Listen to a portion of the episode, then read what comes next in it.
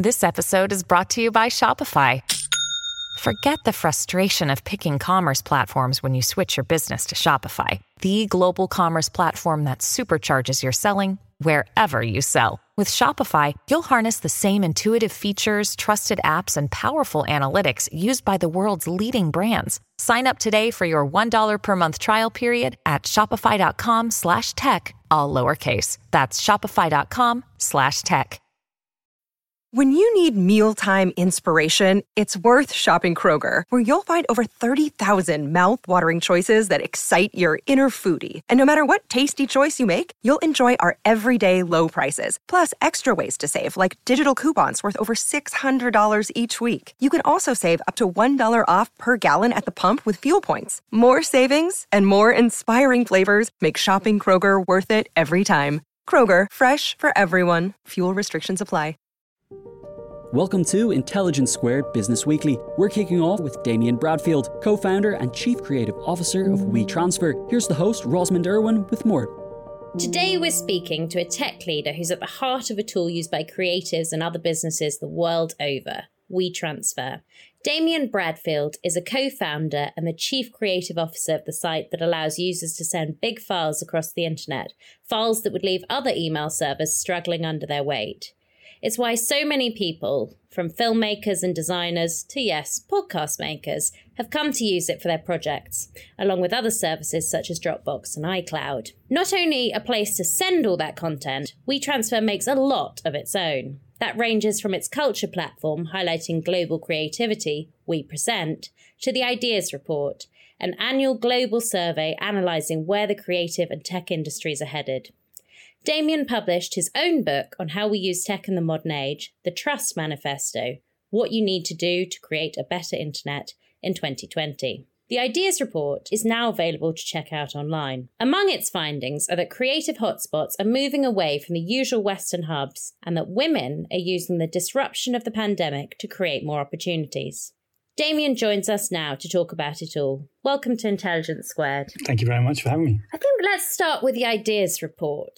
Tell me first a bit about why WeTransfer does this research. Who's it for? What do you learn from it? And what can the rest of us take from it? So, this is the fourth year of the ideas report. So, it started in 2018. And we, you know, in a privileged position, really, that we have an incredible user base, so 80 million plus users that turn up every month to use our services. And fortunately, again, we have a pretty good relationship with them. So, you know, if we ask them to take part in something, we get a pretty good response, better than I think a lot of other companies might. And, um, you know, over the years, we would ask them, you know, what they were feeling or what they were experiencing or what work was exciting or what was really motivating them. And we obviously used it for our own good, but it felt like we had a bigger responsibility. And it felt like if we were to, you know, really try to dig in, we could perhaps extrapolate some bigger trends or some bigger movements or identify some things that could help others. And, you know, we've been asked previously why we would share this information. It's not our information. I mean, it's information that our users have, and it's information that we think is, you know, only really powerful if it's actually in the hands of people that can benefit from it and do something with it. So it's been a long project. I mean, in 2018, it was it felt quite surface level. 2021, 2020 was obviously nearly all about COVID. Unfortunately, we're not quite through that phase yet, but in 2021, we tried to avoid it. Um, we tried to talk around the issues that you know, have perhaps been exacerbated by COVID and that um, are now facing the creative industry. And there's a ton of very interesting insight that I think came out of it that, again, is only useful in the hands of, of many. It's not useful if it's just uh, within the walls of WeTransfer. So, I mean, most companies use market research to benefit themselves effectively. You know, it gains them a competitive advantage. But like you say, people are quite puzzled why you'd share this when it is quite that helpful and quite that insightful and also such a big survey. Just explain to me a little bit about how WeTransfer made that decision that this was information that should be shared? I think it's honestly an intrinsic belief within the company that it isn't ours. Our bread and butter is in basically an advertising business and a subscription business. And everything else around that is really an, an, uh, an added benefit or almost a luxury. We feel really, really honored that, you know, we've had 10 years building up this audience base and working with that audience. And I think we have a relationship with our audience that is really built on trust. And I think if you understand you know, what a trusting relationship feels like, maybe some people asking those questions may not understand what a trusting relationship is, but it's one where there's you know, a certain degree of honesty and unconditional giving or mutual respect. And I feel really proud that we um, that that's the culture that the company has adopted over time. And I really believe that you know our user base really respects us for it. It's it's their insight at the end of the day, and all we do really is package it up and present it back. The design, you know, we spend a long time on trying to make it look decent. That's something that you know WeTransfer's always spend a lot of time and money against. But the thing I love about it is that it's that information that we have a right to and an access to information that is really is really powerful in the hands of many, as I said previously. So, you know, what I'm really excited about is if I take some of the insights, particularly around Gen Z, which, you know, I've I've struggled with personally to try to understand. I'm not Gen Z, clearly, I'm a different generation. But I think if I look at some of the issues that we have within the company and I hear from friends and other people with uh, you know, a strong Gen Z workforce, I found it quite difficult to understand what it was that they were looking for. What's motivating them in the workplace and why have we been talking about for some time this great resignation, which I'm sure everyone is sick and tired of hearing about. But you know, what is it at the root cause that's making people feel as if they have to move or want to move or don't want to stick around in one place? And I really think that some of the work that we did in the in the ideas report, once we share it, can add weight to another piece of research that somebody else might be gathering at the same time. And those compounded really can help us identify some of the bigger sociological issues that I think are facing us right now. So let's look at the findings of the report. You mentioned the findings around Gen Z. Um, so let's start there. What is it that the report found in terms of what that young generation wants? Flexibility. So I think the number one word that any corporation needs to understand and really embrace today is flexibility. And you know, we've seen that our user base was particularly motivated by, I think, by change and by flexibility, by, by being able to move and have different stimulus. And it's hardly unusual, is it? I don't know if your kids are very young, but mine are teenagers.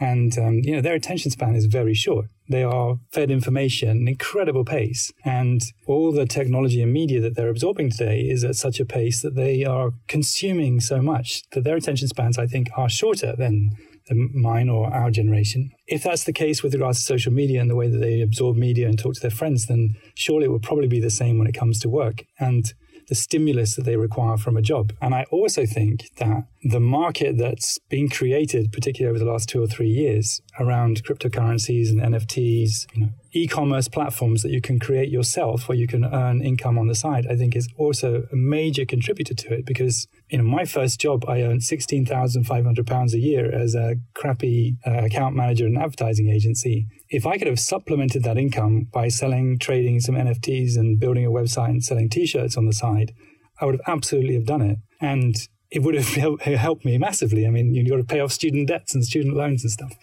I think that is what we're seeing today, that employers need to understand that flexibility that's required by somebody that's a, you know, Gen Z and embrace it as opposed to trying to control and almost smother uh, young employees into the somewhat old school employment terms of five days a week, 70 hours a week, whatever it might have been in the past.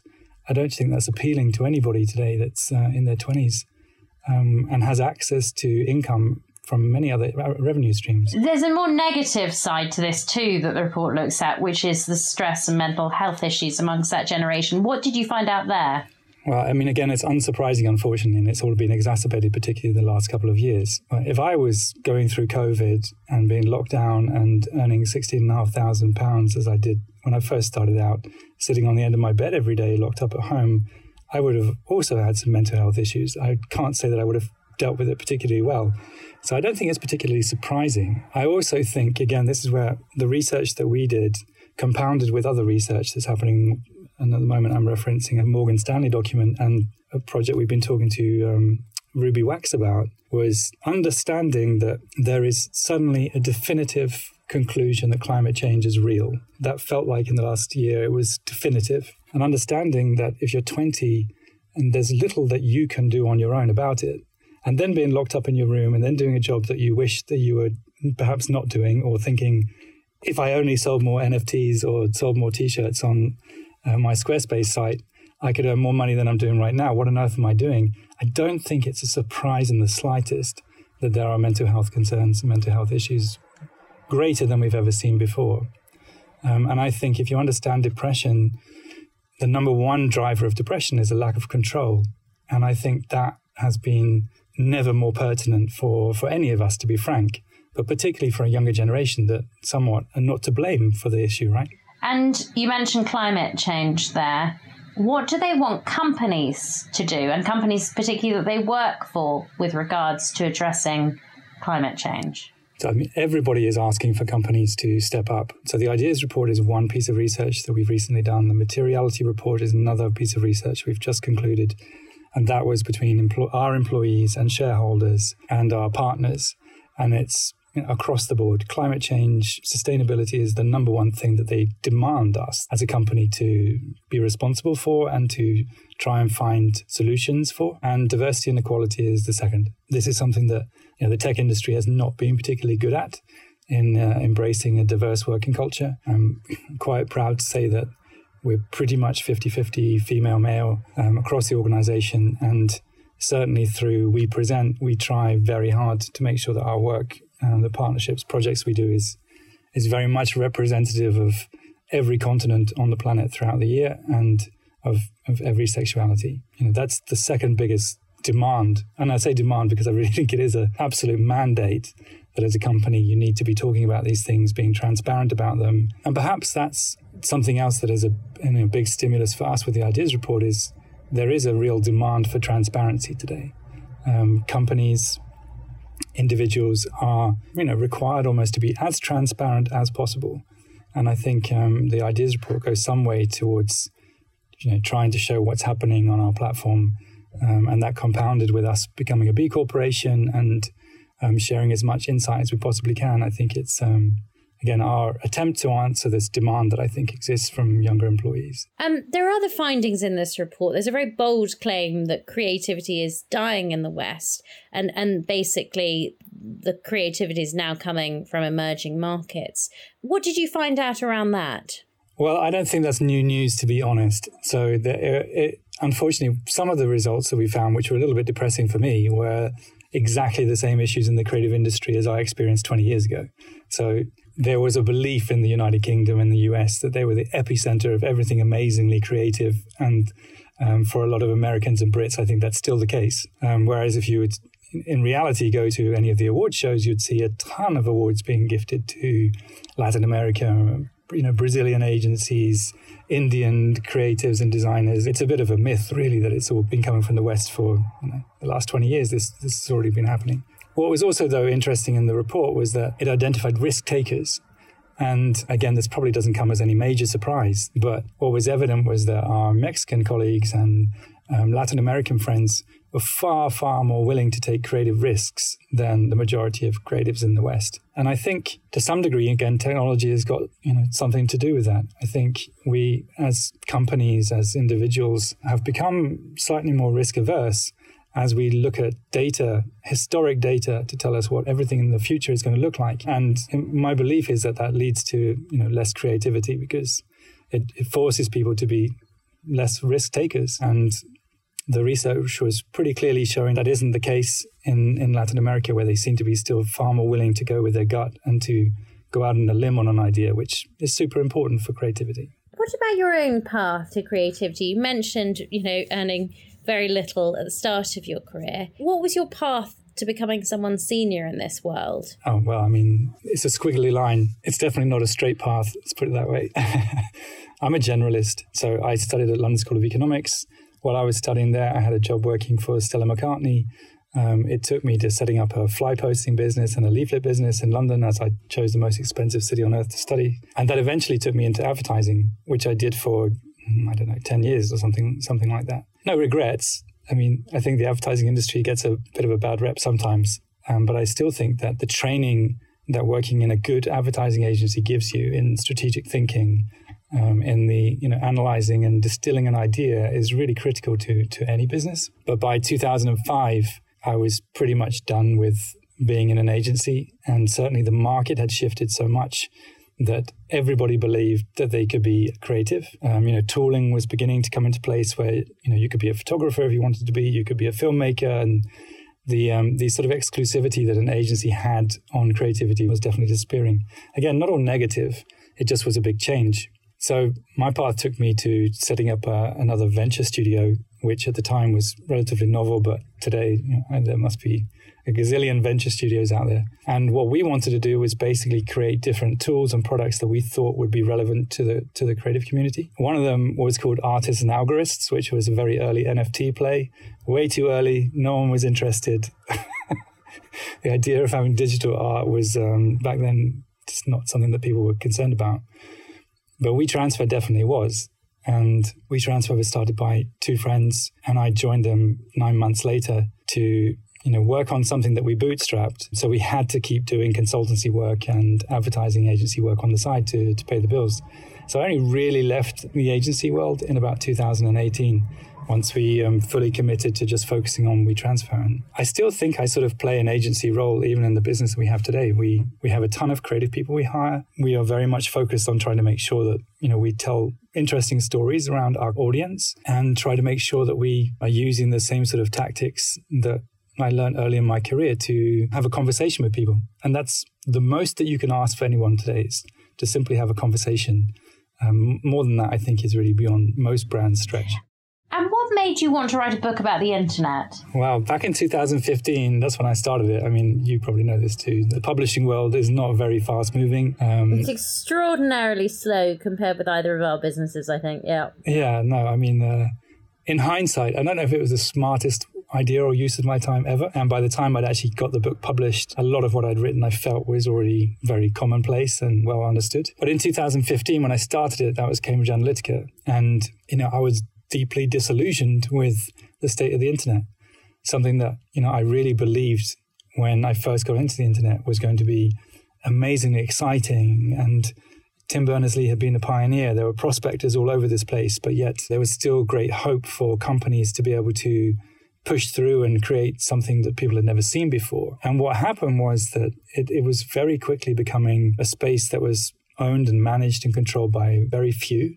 It, is, it became a very elitist space. And my kids at the time were eight and 10. And um, we were in a school in America where big data was talked about all the time. It was fascinating. They were fascinated by how much insight they could extract from my kids' behavior what they were reading, the pace of their reading, their skills in math, their ability to be able to focus, their attention span. And all of this data was basically being amassed.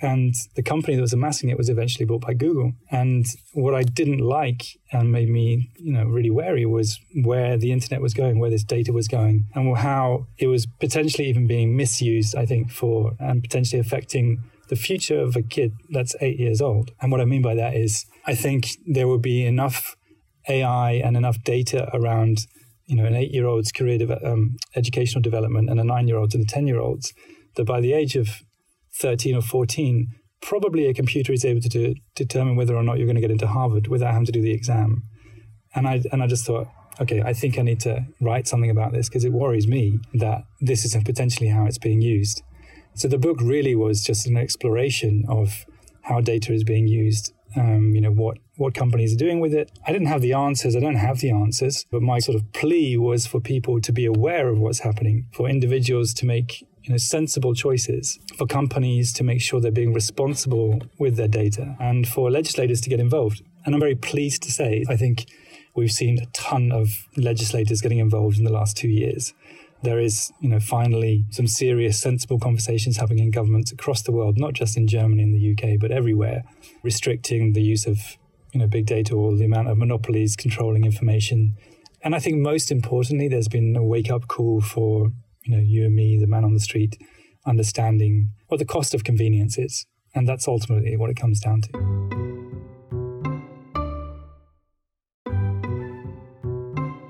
were you to write this book now, how much do you think this problem is being addressed? I mean, you say the conversations are happening, but do we know what the actual solutions are to this problem? I mean, you know, we still feel at a point where this is a worry still. Well, the fascinating, I think the fascinating thing right now is if I look at the Web 3.0 space and NFTs, the exact same thing is happening as happened 25 years ago with the internet. So the goalpost just moved again.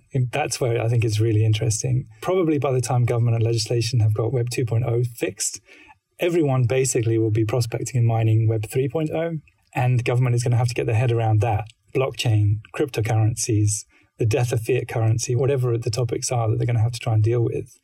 In a decentralized, incredibly private and encrypted space, I think it's going to be a real challenge. Isn't part of the problem there that you, you know, you rightly point out that legislators always seem to be fixing the previous problem. Isn't part of the problem that we don't have enough people who are specialised in the tech sector in politics, you know, working in the world of legislation yet? Oh, that, I mean, that used to be the case. If you look at the US now, Tim Wu is now advising. Mm. Um, so I, I think it's changed, and I would like to think if you have, if they understood and understand that they need to have somebody like Tim Wu in place, I can't imagine for a second that they're not already thinking about Web 3.0 and, and what the impact will be on society. And this is always a difficult question, right? I think, can you intervene without killing it? And I do think there's a real healthiness to the development of a new space. I think it needs to exist. I'd love to see the gentrification happen in Web 2.0, but it's quite likely that, as with most cityscapes, we'd, we'd only gentrify the old once we've already erected the new.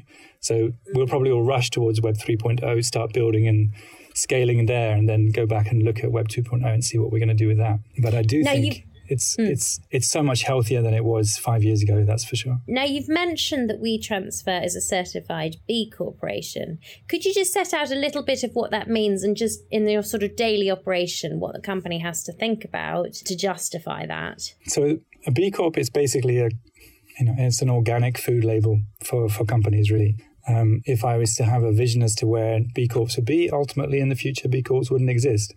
They um, would have done their job. The organic food label would have been removed from the packaging, and you just know that it's good. Um, and everyone's sort of up to speed. For now, the job is really about education and trying to get companies to think about being responsible.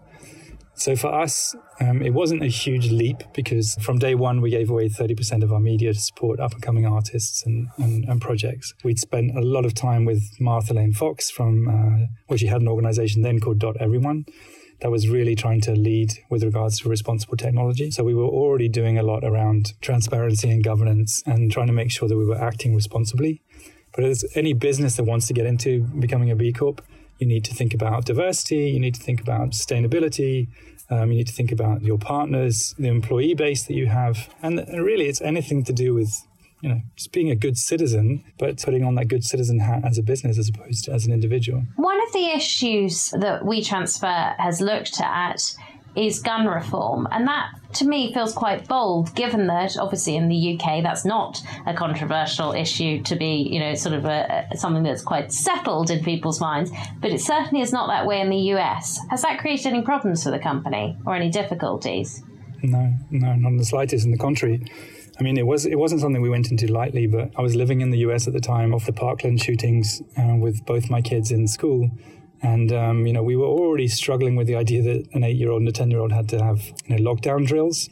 I'd never experienced anything like that in my life. And I really despised actually the idea that my kids would have to even understand what that was. So when the Parkland shootings happened, we just felt like we should do something. And again, going back to our audience and the media that we have, we have huge reach. And we uh, just felt that at that moment, we had to really do something with it. So some serendipity happened. A friend of mine was working on the March for the Lives. They were going to Washington.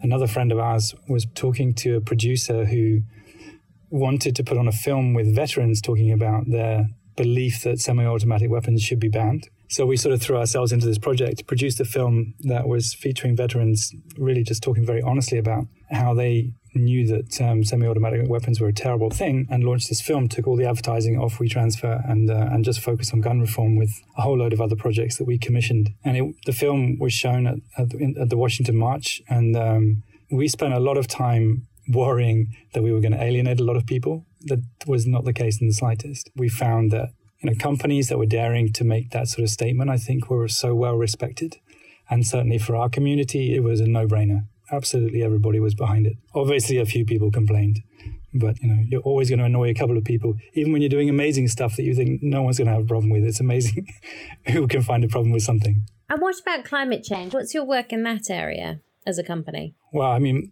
as a B Corp, we have to make sure that you know we're hitting different goals. For those people that don't know, you have to recertify every three years to become a B Corp again, and basically they move the goalposts. So it gets tougher every three years. You know, we, we have to be on our toes and with regards to making sure that our partners, our, our B Corps and the, the service that we run is as clean and uh, climate friendly as it possibly can be. This year we became climate neutral. We, we're certainly on the way.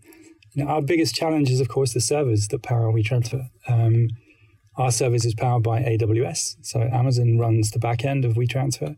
They have servers all over the world. Everybody wants fast, so we have to have servers in different countries. Different countries have different policy, and some of them are greener than others. And our mission really is to work with AWS constantly, and it's a constant conversation to lobby them to provide us with as much green energy as they possibly can, to provide us with as much insight as they possibly can. And our goal for next year is to really make sure that we're telling our users exactly what their usage looks like. So we have we're building a carbon calculator. They'll be able to see exactly what it means to upload a file, what you're using in terms of oh, how many grams of CO2 you're emitting, and what you can do about it. Because uh, the most interesting thing around the digital carbon emission space is that most people are not even thinking about it. You talk about climate change, we're thinking cars, planes. Um, perhaps we're thinking about you know diesel motors and, and engineering, but the the idea that you sitting behind a Netflix show on a 60 inch TV in HD is you know emitting 500 grams of carbon an hour. It's not on anyone's radar at all, and I don't want to ruin anyone's fun. But if you understood that the difference between watching something in SD and HD is half the carbon emissions, you wouldn't even notice the difference on your TV.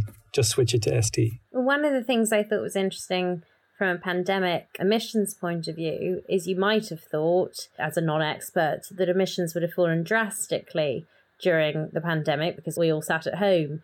Um, and actually, they didn't fall that dramatically at all. And perhaps that's part of this. For sure. Everything moved. I mean, unfortunately, there are too many of us on this planet. I'm not saying that we should remove any. But if you know everybody suddenly switches from regular milk to soya, it creates another problem. If everybody moves from the highways to being behind a super high retina display, it creates another problem. Um, so unfortunately, you know, with so many of us, we we just have to be much more moderate in everything that we do and be very cognizant of what it is that we're doing.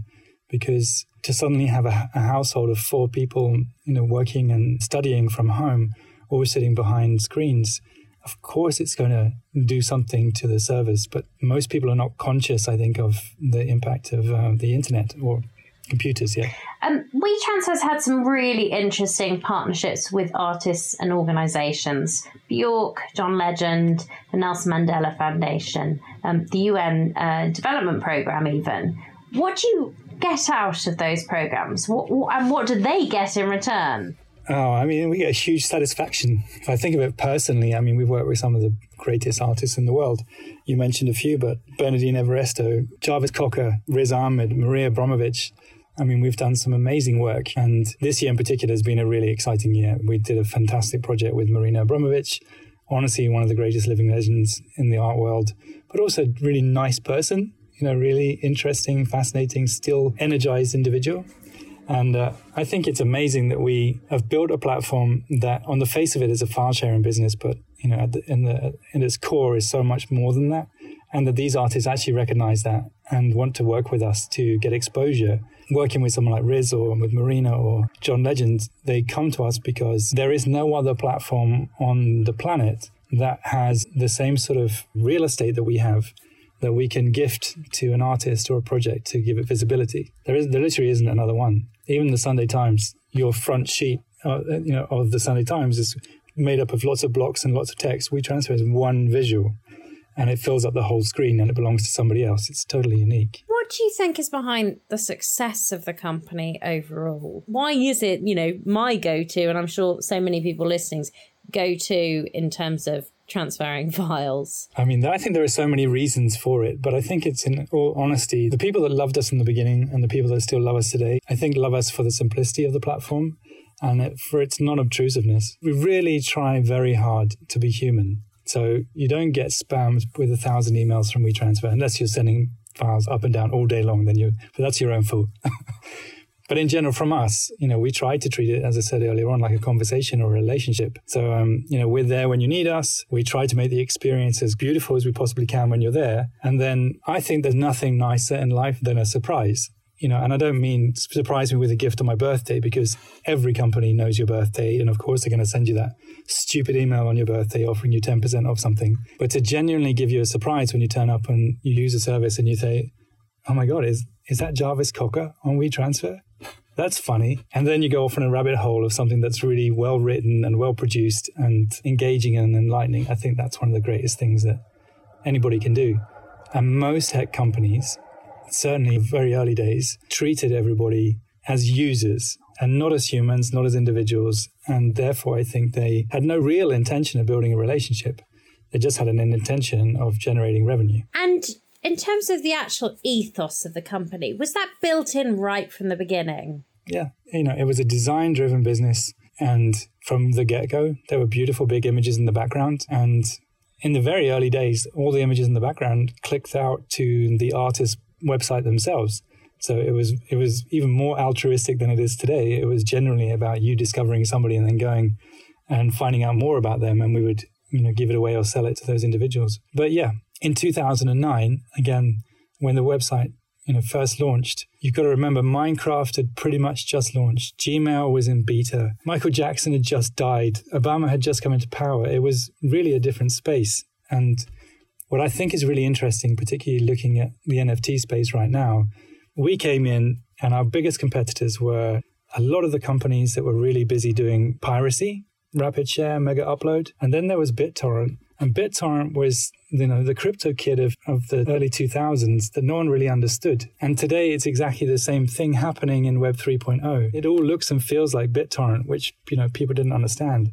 So I think there's a phenomenal opportunity coming up for companies, people, individuals to come in and, and help make this more accessible, to break it down. So that, you know, Nalden, my partner, who, you know, was in the business in the beginning, always said that it was built for his mum and dad. Um, and they could use it and they needed no, you know, uh, manual to describe how you needed to send something through WeTransfer. It was just dead easy. Talk to me a bit about um, WePresent. Where did that idea come from? And, you know, how much has it grown since you launched it? So really early on, we did loads of projects and we commissioned a load of films called, well, we had a production company in London. So we, we made films called One Minute Wonders. And there were 60 second films featuring a whole host of different individuals from Damon Albarn to Erykah Badu and, and all sorts of people. That then extended into the creative class, which was an exploration based on Mike Davis' City of Quartz book about this new breed of creative thinkers that were that were arising. And we featured people in London and Cuba and, you know, all over the place. And what we found was that we had all this content floating around the internet, but it was everywhere and no one could find it. And we thought it was great, but no one else could actually find it unless we were driving them to it. So WePresent actually started as a platform called WeTransfer Culture. It then morphed into a site called This Works, and then finally became WePresent only in 2018, I think. It was really intended to be a house, you know, where we would put all the stuff that we've been making under one roof so that people could find it and explore. And you know, today we have 3 million readers that turn up every month to dive into the stuff that we're doing. Like I said, we've we've done some amazing work and what I think is the most special about WePresent is it's backed 100% by WeTransfer. So there's no advertising major play. Um, you don't get bothered by ads or banners or anything else. And we have a separate team managing it. That means it's not a corporate blog or an extension of WeTransfer. It's you know it's intended to be there with an ambition to compete with the Atlantic, not to compete with, I don't know, Adobe's internal blog or Dropbox's culture platform or something. It's really something that we felt needed to exist. And we had this, again, phenomenal opportunity because so many of the world's most amazing creators used our platform. And there weren't that many places for their projects to be told or showcased. And what's the growth for WeTransfer in the future? What do you see, you know, five years down the line, the company doing, given that it's so specialist in doing one thing incredibly well? What's the future? Well, so WeTransfer is famous for doing one thing really well. As is Google, but like Google, it has many different things that we're up to.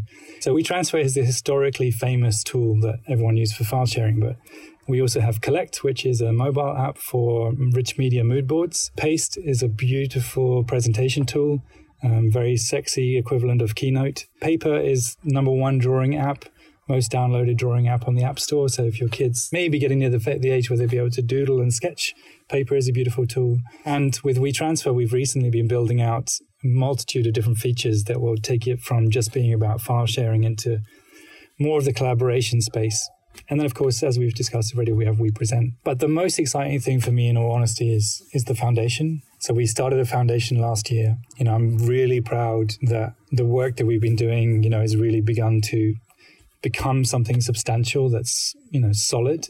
And in the beginning, you know, we were doing projects and giving away money and media, but it would always come out of marketing.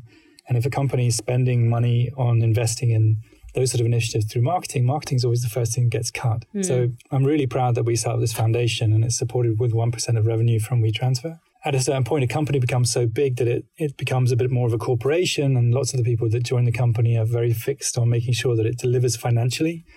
Um, I love having the foundation as a hook because I'm equally motivated that it works financially because I can really do something good with that money. And in 2022, we will start our first grants program. We're supporting young artists uh, through Europe. And we've just closed a massive six month research project, really trying to find out who needs it most, you know, which sectors, which areas of Europe really need the money most. And next year, we'll start handing out grants um, and an awards program.